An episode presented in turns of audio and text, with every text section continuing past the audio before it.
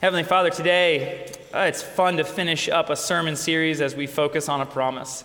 And so, as we read about your promise to us in the Bible, as we think about who you are, may we understand you and your will for us. In Jesus' name, amen. I grew up on a farm. In fact, I have a picture of it for you. This is the Smith family farm in Greeneville, Tennessee, northeast Tennessee. You can see the little house kind of as the road turns to the right. You can see the house there next to the red barn. Oh, I had so much fun on this farm. We rented our house for $400 a month for 10 years. You can't find a house to rent for $400 in America right now. $400 a month, 10 years. And uh, so many memories on this farm. that We rented about an acre with the house, and there was a farmer. His name was Mr. Miser. He rented all the land around it. So he had potatoes and he had corn. He grew tobacco. He took care of the, the barns. I mean, I had hay forts in there. It was fantastic. And he had lots of animals too. He had chickens and guinea fowl. He had horses and he had hogs. Have you ever seen a hog? This guy shakes his head. No, dude, you, don't want to be around him. Those things are nasty, man. They're, they're scary. And the, one of my favorite animals that he had were cows. Lots of cows. I got to be out there petting them. Look at this. Look at these guys. Cute little bovines. And uh, you can see how redneck I was. I, those are camo pants, a striped shirt, and a Valvoline hat. You can't get any more redneck than that. And that hat, that hat came from my dad changing the oil on our cars, and there was a rebate. You could you buy five quarts of oil, and then you, you had to cut out a part of the box, and you take it back to AutoZone with your name and address, and I think a dollar fifty, and they send you a Valvoline hat. Well, there you go. That's where that came from. Well, these cows were so cool. I would chase them. They loved that. And I'd pet them. It was just a cool experience with these cows. And when my dad would mow the yard, my sister and I would get my little orange and yellow wheelbarrow, a little plastic wheelbarrow, and we would take some of the grass clippings and put it in the wheelbarrow, and we'd take it over to the fence. Here's a picture of it. It's kind of hard to see. Uh, there we are at the fence. In the background, just because I want to tell you this story, you see that tree to the far right top corner of the, of the, the screen? That's a cherry tree. My dad took uh, little two by fours about 18 inches long and he, he nailed them into the tree as a ladder to go to the top so he could hang a, a rope. It was not OSHA approved, guys. He, he's climbing this rickety little ladder and he hung a rope. We hung a tire there. It was the best tire swing ever. Anyway, these, these cows, they would, they would love it when we'd take the grass and we'd come over, we'd throw it over the fence, and they would they'd come running through the field because they knew that the grass was there. And it's interesting that cows and humans have a trait that is exactly the same. It's called the grass is greener on the other side phenomenon. Do you know what I'm talking about? Have you ever seen a picture like this? You've seen it. Cows, horses, you name the animal, they'll come up to a fence and they'll risk blinding themselves as they stick their heads through the fence so that they can get to the grass on the other side. They, they lean into those sharp barbs that are poking into their chest so that they can get to the grass. They yearn for what's on the other side. They, they long for whatever's over there. They just want that green grass so badly.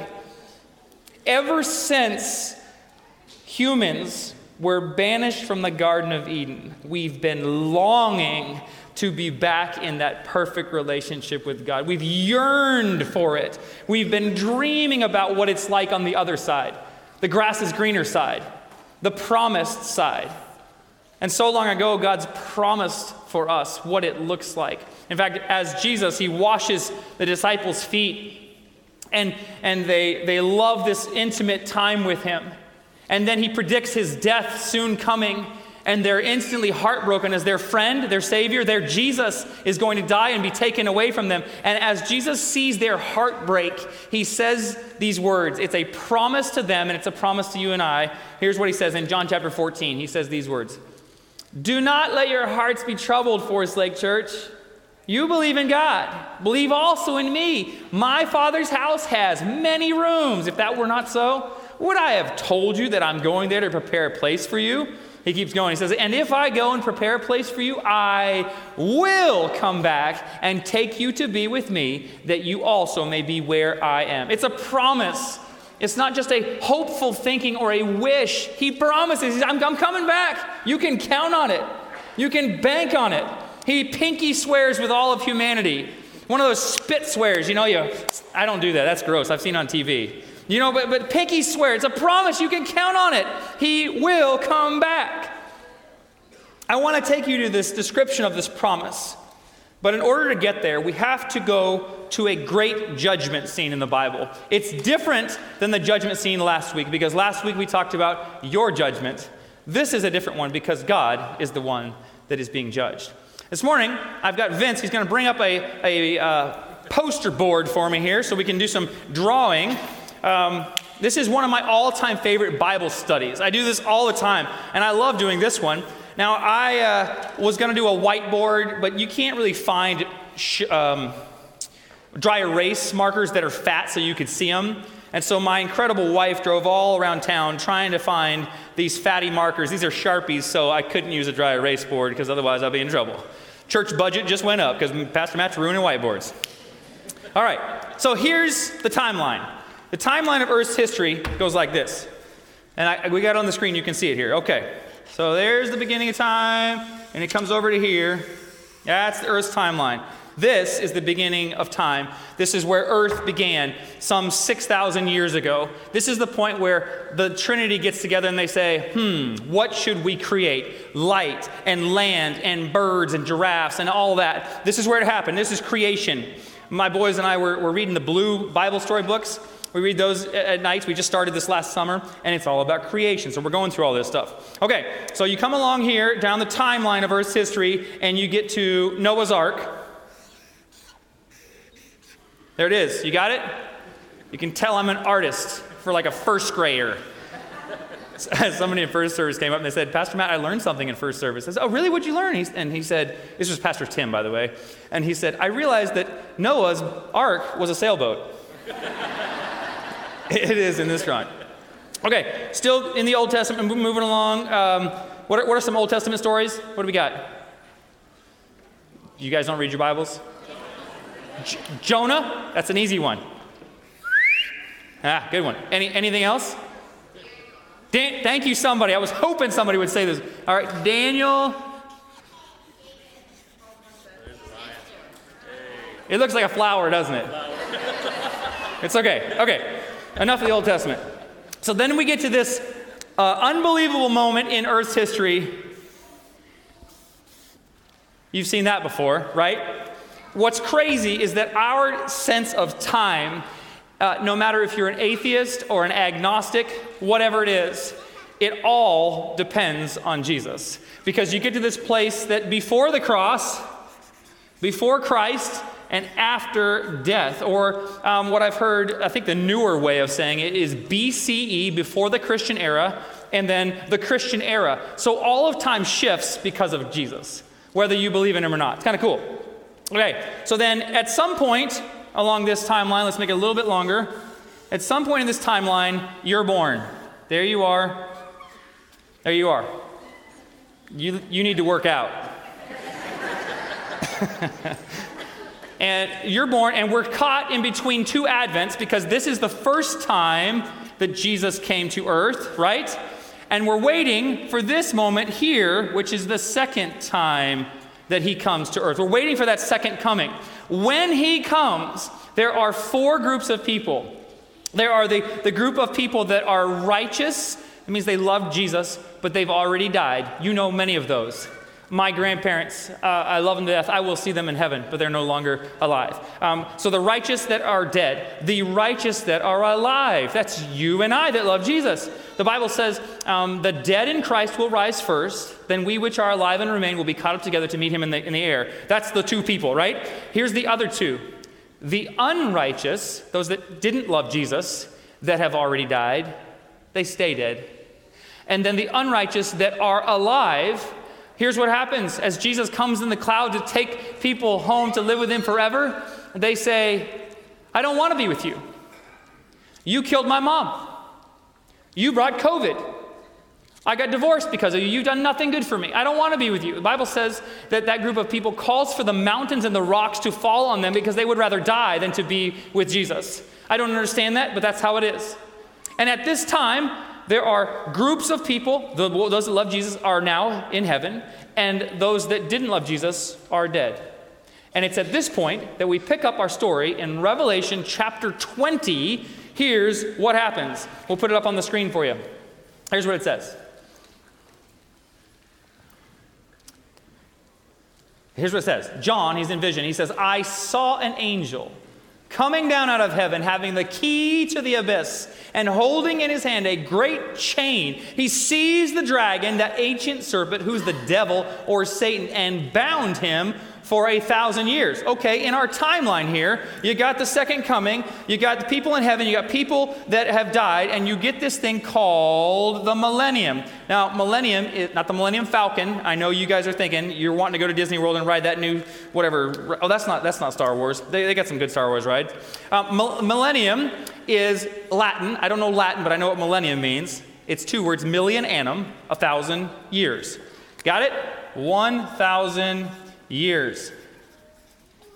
John's talking about it. He says that, that, that, Satan is bound for a thousand years. Now, in prophecy, you've got things that are literal and some are figurative. Do you think he, this angel comes down and he has literal keys? Do you think he has literal keys? Okay, good. I'm glad. You're good Adventists. Do you think he has a literal chain, like a stainless steel chain that he went to Home Depot and got this? No, it's all figurative. What about the abyss? Is it this giant hole in the ground that goes down and, and it has this steel door that swings down and he puts a padlock on it? Is it real? No, it's all figurative. See, Satan loves to hurt God, and the only way he can hurt God is if he hurts the people that God loves the most, and that's you and me. And if there's no one alive on the earth, because the people that love Jesus are in heaven and the ones that didn't love him are dead, then he is in a living hell because there's nothing he can do to get at God. And so for a thousand years, he's here on earth while the books are opened in heaven. Here's how Revelation 20, verse 4 says it says this. Here on, there it is. John says, I saw thrones on which were seated those who had been given authority to judge. Here's the judgment scene. We talked about it last week. This is a different one. You and I aren't on trial, God's on trial and all the universe, all the cosmos, they look and they, uh, they look at this scene and they ask one question Is God fair? The people that are in heaven right now, should they be there? The people that have died on earth, should they be in heaven? And they ask this question Has God done everything possible to save people into his kingdom? And at the end of the day, we see that God is just and righteous, that he has all authority, yet he still uses grace. And then the most unbelievable scene happens at the end of this thousand years. And I don't know why Hollywood producers have not produced this movie because it's the great end of sin. It's when sin is destroyed forever and ever and ever, gone forever. I, I, mean, it's the, it's the climax of this great controversy between Christ and Satan. It's the battle of Armageddon, and I don't know why we don't have a movie on it. And you might be thinking, there is a movie called Armageddon. I've watched it. Yep, Bruce Willis, Ben Affleck. I cried in the movie. Don't judge me, y'all. Go watch it first, and then you can decide if you can judge me. But it's at the, it's at the end of the millennium that you see this incredible scene. So let's, let's see, should we just go to the verse? Let's go to the verse. Revelation 20, jumping through a few verses, verse 7, it says this When the thousand years are over, Satan will be released from his prison. Pause for a second there. His prison is figurative. His prison is that no one is there, which means that if he's released from the prison, that means those people that didn't love Jesus are now resurrected again and will, he goes out to deceive the nations in the four corners of the earth. Jump again here. Next verse says, They marched across the breadth of the earth and surrounded the camp of God's people, the city he loves. But fire came down from heaven and devoured them. And the devil who deceived them was thrown into the lake of burning sulfur. So here's the scene. Thousand years is over. God is justified throughout the whole universe. Everybody says he's righteous. He did everything he could.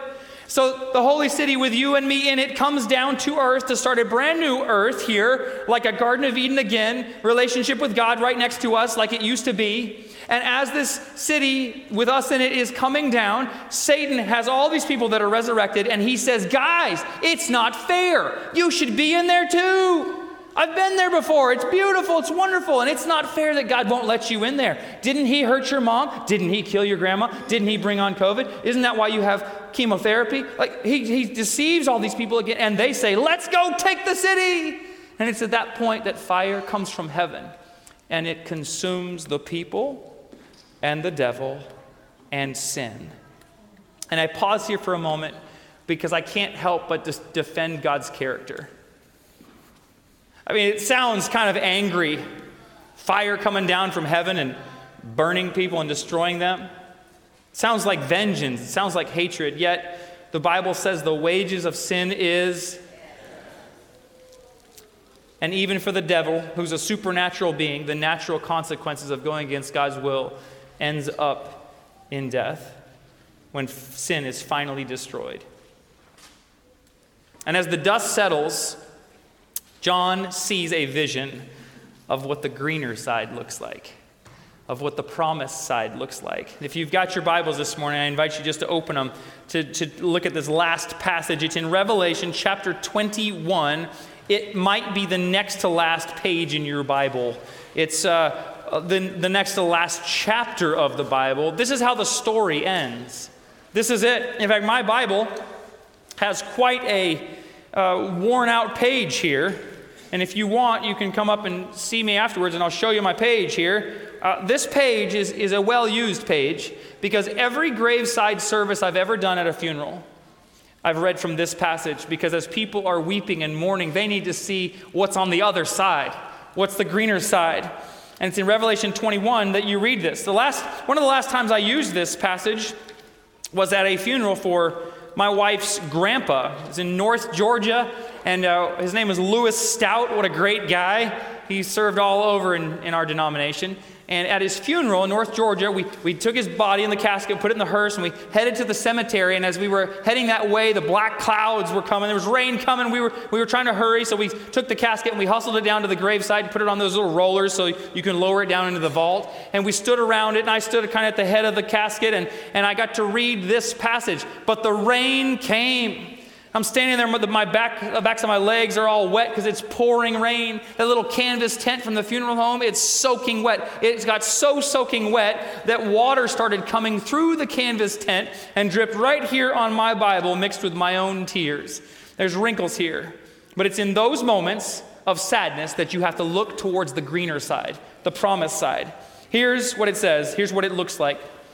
Uh, Revelation 21, verse 1, it says this John says, Then I, saw a new heaven and a new earth, for the first heaven and the first earth had passed away, and there was no longer any sea. Back in those days, the sea was terrifying. I mean, how many times did Paul get shipwrecked? And they're looking here, here's, you go to the ocean, you're going to die. Plus, they had these mythological uh, gods that they would think about Tiamat and Marduk, the god of chaos and the god of, of order, and they had this battle in the sea. And so these guys think, man, I don't want to go out in the sea. And he says, there's no longer any sea. Verse 2 I saw the holy city, the new Jerusalem, coming down out of heaven from God, prepared as a bride, beautifully dressed for her husband. And I heard a loud voice from the throne saying, Look, God's dwelling place is now among the people, and he will dwell with them. They will be his people, and God himself will be with them and be their God. He will wipe every tear from their eyes. There will be no more death, or mourning, or crying, or pain, for the old order of things has passed away. He who was seated on the throne said, Behold, I am making everything new. Isn't that what this is all about? The time beyond the second coming. A time when sin no longer exists, a time when sin is vanquished forever. It's the greener side, it's the promised side, it's the side where we get to live face to face with God once again. God knew that He had to have a plan, a plan of redemption way back when, to put Himself in the position to be our intercessor, in order to give us the pardon for our sins in order to give us the promise where there'd be no more death, no more crying, no more pain, no more Satan, and no more sin. Two Fridays ago, I got an email at about 11:15 a.m. from somebody I'd never met in my whole life. They said, "Pastor Matt, my name is so and so. When I was a little baby, I got baptized or sprinkled, but I don't really remember that. And I've been walking with God for a while now, and I, I want to take the next steps of being baptized. And can I get baptized tomorrow?